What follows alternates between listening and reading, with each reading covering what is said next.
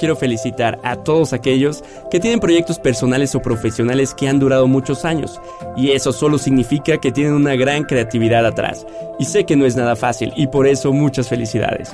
Y hoy me gustaría hablar de la creatividad. Hola, soy Jim Cervantes. Quiero pelotear con ustedes muchas ideas y despertar su curiosidad para que siempre anden pajareando. Les doy la bienvenida a mi podcast Peloteando y Pajareando.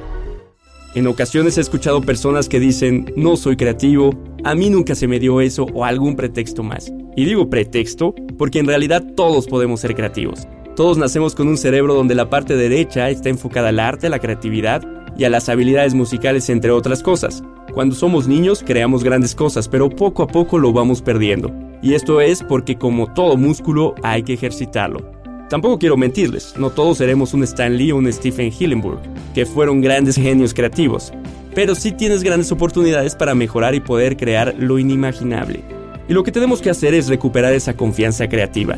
Y claro que no es fácil, porque al ejercitarla saldremos de nuestra zona de confort y estar fuera de ella siempre es muy incómodo. Pero ¿sabes algo?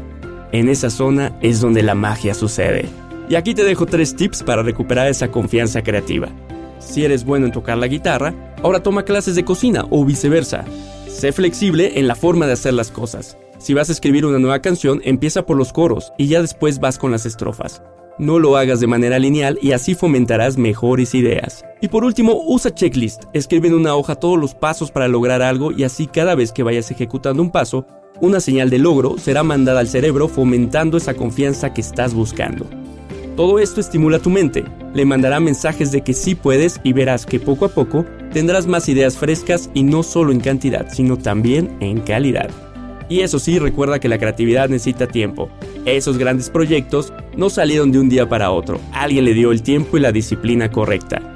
Es momento de inspirarte y si quieres más consejos sígueme en mi Twitter, estoy como arroba elcuriosojim. Sigan escuchando todos los episodios de mi podcast Peloteando y Pajareando por Spotify o en Apple Podcast. También puedes leer más contenido en mi Instagram Peloteando y Pajareando. Soy Jim Cervantes, marquetero, curioso y apasionado. Nos escuchamos la siguiente semana.